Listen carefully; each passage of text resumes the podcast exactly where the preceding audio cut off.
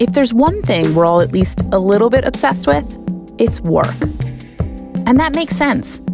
Work is where we spend a lot of time. And depending on how much coffee you drink, it's where we put a lot of energy. Work is also changing. The pandemic forced a global rethink of some of our assumptions.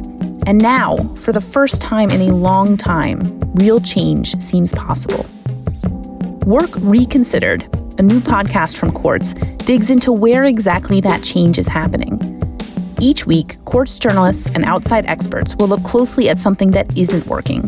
From feedback to salary transparency, they'll figure out who's doing it better, how, and what that could mean for you. Here's an episode to get you started. Picture an office.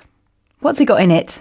Maybe some neat rows of desks, a chair in front of each one, it's probably brightly lit and dominated by screens. Maybe there are a few plants to lighten the mood. Of course, pre COVID, there were variations plusher seating, nicer snacks. But mostly we knew what an office was, and crucially, we knew if we had to be there or not. But maybe we're not in that world anymore. Once millions of office workers shifted overnight to working from home, Many of them realised that life without an office, without dressing smartly, without commuting, might be so much better. And when companies asked workers to come back, they didn't obediently troop in. Some simply refused. Others wanted the option to work from an office, but only sometimes. Improved technology meant that for years offices were getting less crucial. But the sudden shift to home working finally exploded the fiction that we had to go to an office to prove we were working. Right now, the office is in limbo. Companies are trying to lure workers back to their desks. But most employees say they want a mix of working from home, the office, and maybe somewhere else. Is the office doomed? And if not, what's going to save it? This is Work Reconsidered, a podcast from Quartz. I'm Cassie Werber, and today we're talking about the office, the place which always stayed the same, and why it changed.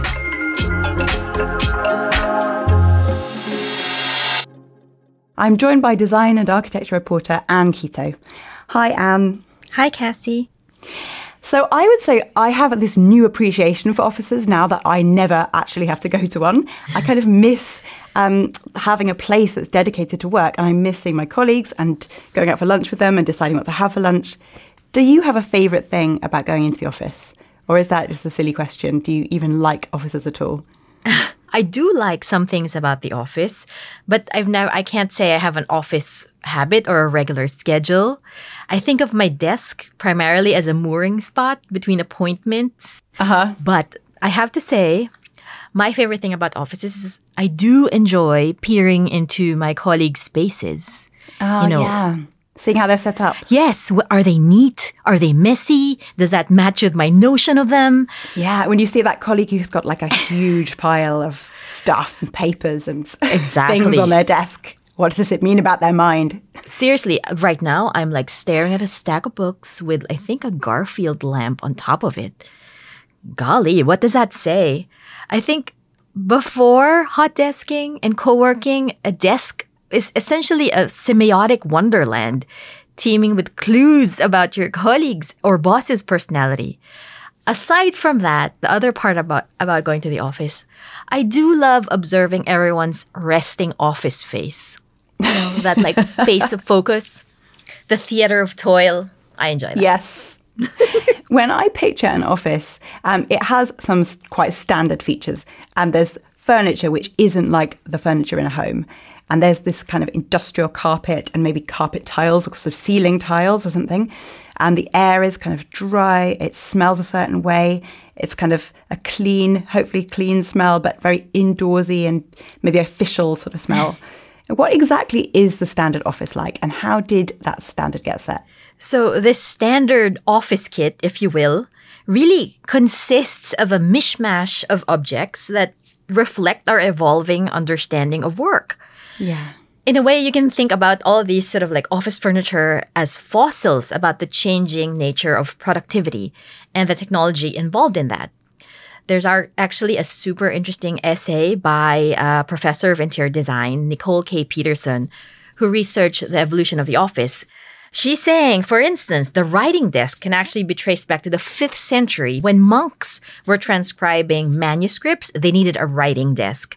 And these monks were provided these sort of like a desk, a table with a cloth to protect the books. These monks didn't have chairs, so they stood while they wrote. So, in a way, standing desks were the first writing desks. That's so funny. And then, yeah, right? Like we think about them as a new innovation. yeah, so modern. Yes, I know, but fifth century. And then in the Renaissance, the chair and table combo, she says, began in the Uffizi. She traces it to the time of Cosimo de' Medici in 1560, where he commissioned the Uffizi as an administrative office. And then in the 18th century, that's when we really see the fossils or the beginnings of the modern office as we know now um, you're in London, you can visit um, the first official offices, I guess. It's now called the Ripley Building, but it used to be called the Admiralty Office. Okay. Yeah, a building for the Royal Navy. And there was also another building for the East India Company. And the growth of the British Empire required office administration. So they handled paperwork. And then after this like chair and table combo, we get to the open layout, which we think is a Silicon Valley innovation, but really one of the more famous ones in history was designed by Frank Lloyd Wright in 1903. Mm-hmm. It was the Larkin office building in Buffalo, and there you could see sort of like rows and rows of secretaries and workers doing things. And it was sort of like informed by the model of the factory. There, our notion of work is productivity, efficiency, and in a way, supervision. Silicon Valley had a twist to that. So open layout became about collaboration, transparency, parity among colleagues and bosses, right? So they sort of like tore down the walls. So then the pandemic came along, right? Yes. Yes. And so before this, most people in white collar jobs anyway, they were commuting into offices, and those offices were probably in the centres of cities, and they were going in every day. And then the pandemic happens. Suddenly, almost no one is going to the office ever, and these places sit empty for months, and some companies give up their very expensive leases. And then things reopen. yeah. But a lot of people refuse to go to them. What's going to happen now? Is the office dead? First, it's important to mention that in parts of Asia, for instance, or even in the developing world, workers simply don't have the choice not to go into the office. Maybe there's poor Wi Fi access. Maybe they don't really have good connectivity in their homes. Also, in some places, it's just plain mandatory, and maybe employees feel like they have less agency to push back. Yeah. And that was true even during the pandemic? Um, yes, for sure. But no, to answer your question, the office is not dead. It might seem dormant, like a, I don't know, transforming caterpillar or worm, but it's not dead. In fact, office architects are have never been busier. These days, they're being called to revive offices, to rethink them. And if you will, maybe they're applying electric paddles on what seem like dead spaces. Um, Resuscitating them. resuscitate them. They're being called to redesign these spaces so workers might want to come in. I loved speaking to one veteran office architect who's been designing offices for 20 years. This man has seen it all, right? Like all many of the evolutions, open layout, cubicles, and whatnot. And he told me that this is the most exciting time of his career. Wow. I know, right? Why? And why? Because things are changing so much? Yeah, like if you're an office architect, you go into a project and there's usually already kind of a template. Of course, you can pick textures, finishes, you know, do variations, but this kind of like kit or this kit of parts is in a way defined. Yeah. But today he's saying everything has kind of been blown to smithereens. There's now this mandate to rethink everything now that offices want to lure people back in. So, my name's John Campbell. I'm an architect. I was also trained as an urban designer, and also I'm a certified interior designer as well. So, I cover quite a wide range in that design aspect. The pandemic exploded every old paradigm we had about the office. And, you know, before it was always about maximizing the efficiency of real estate. While in a number of clients over the last 20 years had really started to focus on a people centric real estate decision in office, all of a sudden the pandemic made it all about that. And we add the fact that we're in a race for talent. And so we have to create the right types of environments to attract and retain the best talent to help all companies meet their mission and goals. You know, I think we're in exciting times within the industry. We're going to be in a period of experimentation, I think, for several years. Okay, so one company that really seems to have embraced the challenge to totally rethink the office is the toy maker Lego. They redid their Denmark headquarters during the pandemic. Um, and how did that go? It went splendidly. Their new corporate offices in Billund, Denmark, they've been there for 90 years. But over the past five years, they've been planning and constructing this new campus. And I was so pleased to speak to their global head of workplace experience. We often think of working as Lego as kind of a dream job, and it's his team's mandate to basically fulfill that. Yeah. So my name is Timothy Arnsbach. I'm the global head of workplace experience at the Lego Group.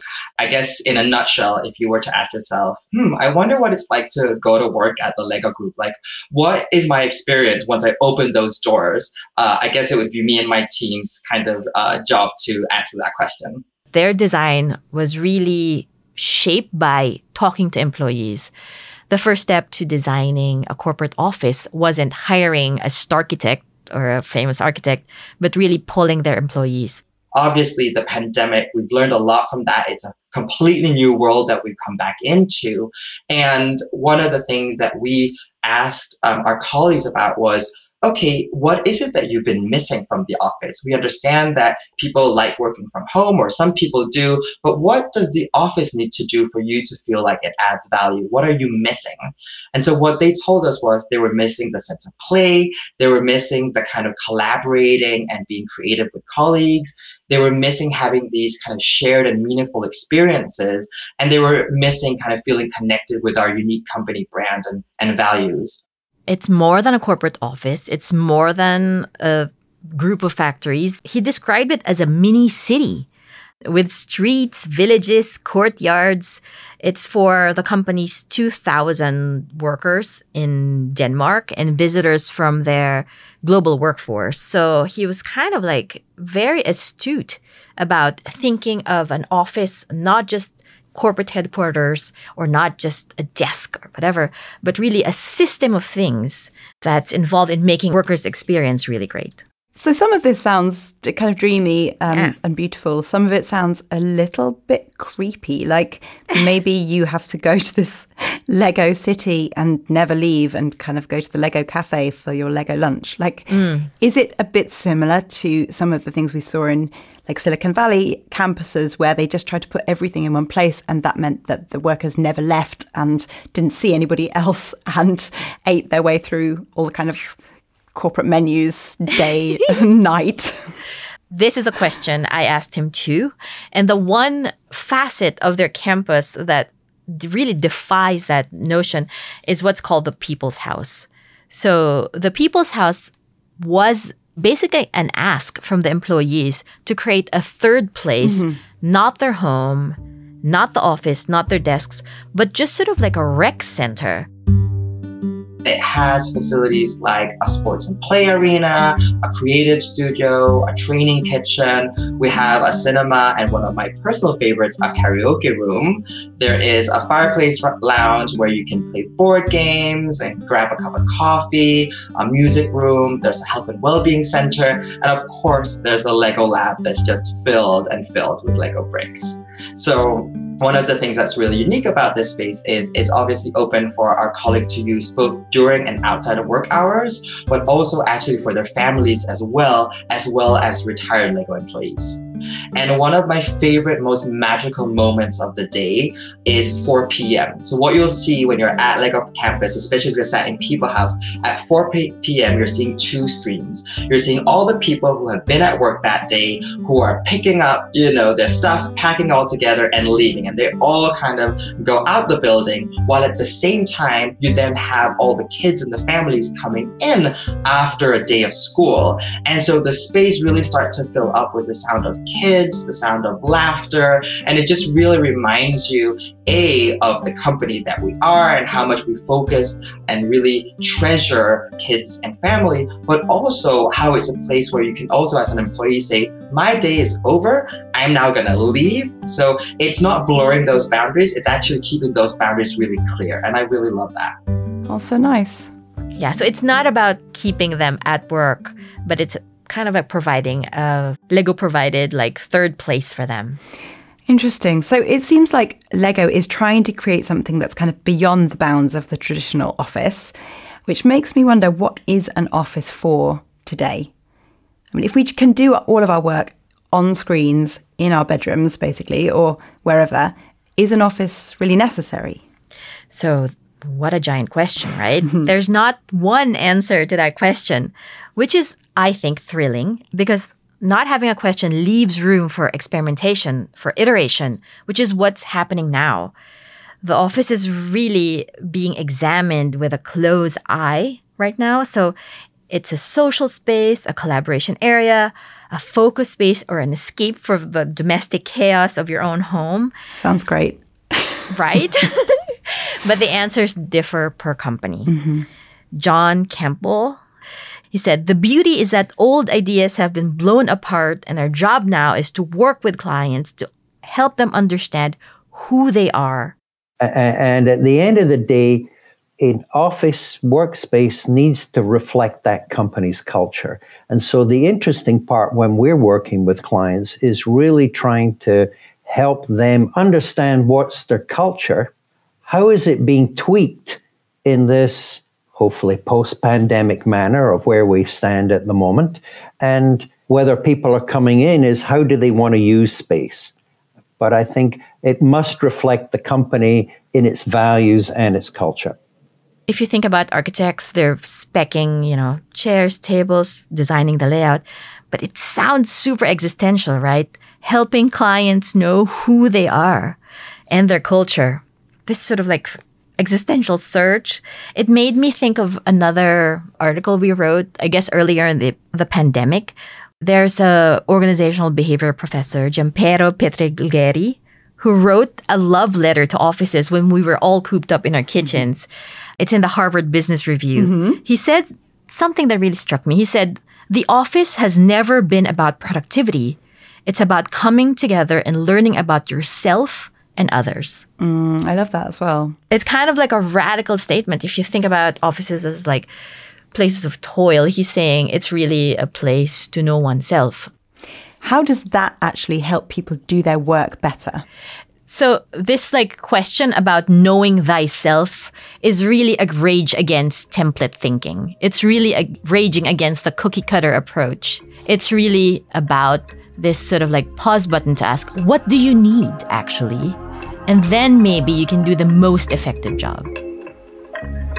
We'll be right back.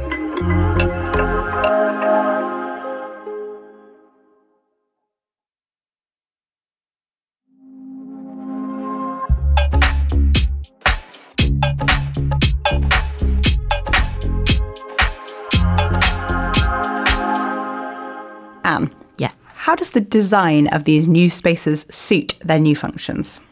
So architects are exploring new ideas. One, they're designing for remote work and hybrid teams. Okay.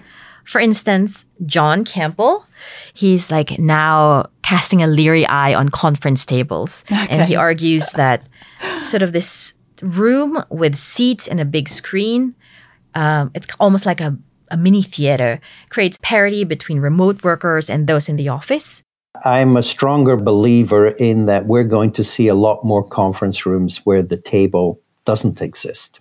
You know, and, and because we're going to have a much more informal room, when you're negotiating, the table is the boundary between one side negotiating with the other side. But when we're comparing data, it could be a D shaped table, or we could be informally as a group sitting in different setting. Spaces are going to be much more dynamic in that approach. Yeah, I can totally see that. Designers are also thinking about designing for flexibility, or maybe the better word is uncertainty. They're opting for furniture on wheels. yeah. For, for example, one of the more popular products is Vitra's dancing wall. I love that name. Yeah. It's just really a mobile partition that transforms into a bookshelf, a coat rack, a rolling coffee station, or a plant stand. And John told me that when they're doing a full build out, they're doing raised floorboards. Mm-hmm. It's basically a construction model that leaves a gap between the slab and flooring to conceal power and data cables. So this allows offices to move furniture or entire departments without having to drill holes on the floor or disturb a lot of people. Wow. So they're just planning for things to change and keep changing. Yes, for the office to keep dancing, right? the other thing that's huge right now is they're not only designing the physical nature of the office, they're also thinking about invisible elements. Mm-hmm.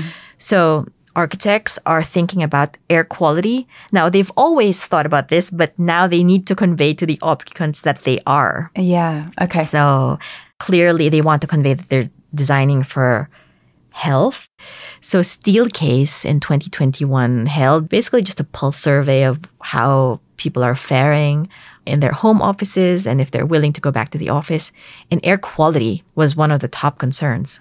So this sounds great. I am somewhat skeptical just because I feel like a lot of times people have said we're going to make the office much more like home or we're going to make it much better and it's stayed quite similar. At the same time there is this part of me that misses the office that feels like okay, yeah, I would go back to a beautifully furnished, flexible space with windows that open one day a week. That sounds great.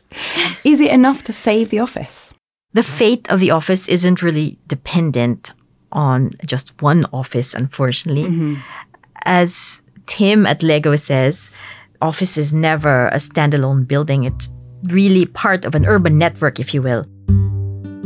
I worked uh, and, and set up my fir- first co-working space together with a bunch of people back in 2011, and that's when I really just fell in love with workplace because I realized, you know, this is where historically we've been spending most of the time of our lives outside of the home. So where, how do we really create um, a place that really makes the best out of that time? And that's how I fell in love with workplace. Um, but what I can do is I can take that step back and look at the city or the neighborhood from kind of a holistic point of view. So, you know, looking at how does uh, education and clean water and roads and all of those things come together to create an environment that people thrive in. You mentioned early on that we have to commute to the office, for instance. That experience needs to be safe, pleasant, and all that for us to troop back to the office. In other words, the future of the office goes beyond its doors. It's dependent on infrastructure around it, the transportation systems, allied services. I really cherish the idea that both John and Tim have this sort of background in urban planning. Because what do urban planners do really? Think about systems beyond one thing and like how they're interconnected. All these changes, they sound great for people who have control over their office space. Like if you have the money to go and pay a designer to overhaul your office, that would be lovely. We'd all like that. Um, if you work for a famous toy company and they build you a special gym that you can bring your kids to, great.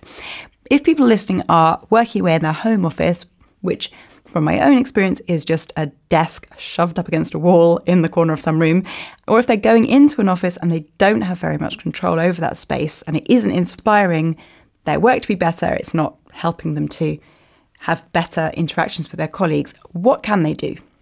Simple. Think like a designer. Okay. Think about all your senses. Think about all the uses of space. So, lighting, acoustics, temperature, surfaces, furniture, mm. air ventilation, scent, even energy or feng shui of a mm-hmm. space if you subscribe to that. Mm, for instance, lighting alone can make a world of difference. Reorienting your desk can vastly improve at least the visuals of your Zoom calls. Scents, for instance, there's some research that says scents like rosemary, lemon, peppermint mm-hmm. can boost productivity. Sound. Uh, think about adding soft elements to muffle noise. Maybe you have a dog who loves to bark, or I don't know, chatty housemates. Construction going on next door. exactly, jackhammering. So think about acoustics of your space. The other acoustical note earlier in the pandemic, I spoke to Marie Kondo about her own home office, and she has a different sound ritual, which I cherish. She says she begins each day with a tuning fork and a piece of quartz crystal. Uh-huh. She uses the tuning fork to partition time. It signals that it's the beginning of the day. It's also a chance for her to collect herself, and she says, and to, in her words, clear the air for work. And at the end of the day, she hits it back, and it's the end of the day. So, really, the short answer to your question is think about the whole space and the habits of your housemates and your neighbors. We're not talking maybe about home office. For some people, they are going in somewhere. Can they do some of this? I think they can in some way. Like the best designers think big picture and consider multiple audiences. Frank Lloyd Wright, for instance, and several home offices always began a project by observing, he says, the rhythms and patterns of life. I think thinking about the setup, but also what you have in the day. It's not one thing, but many things depending on what you're doing for the day. Thank you so much, Anne. This has been really fun. My pleasure. Work Reconsidered is a podcast from Quartz. I'm your host, Cassie Werber, and I was joined today by Quartz reporter Anne Quito. This episode was produced by Anne Quito and Alex Ossola, who is also our executive producer. Our sound engineer is George Drake. Our theme music is by Taka Yasuzawa and Alex Sugiura. Special thanks to John Campbell and Tim Arensbach. If you like what you heard, please tell your friends to listen too. You can also leave a review on Apple Podcasts or wherever you're listening. Do you love The Office or loathe it? To let us know your thoughts, email us at work at qz.com. And to read more about our lives at work, head to qz.com slash work.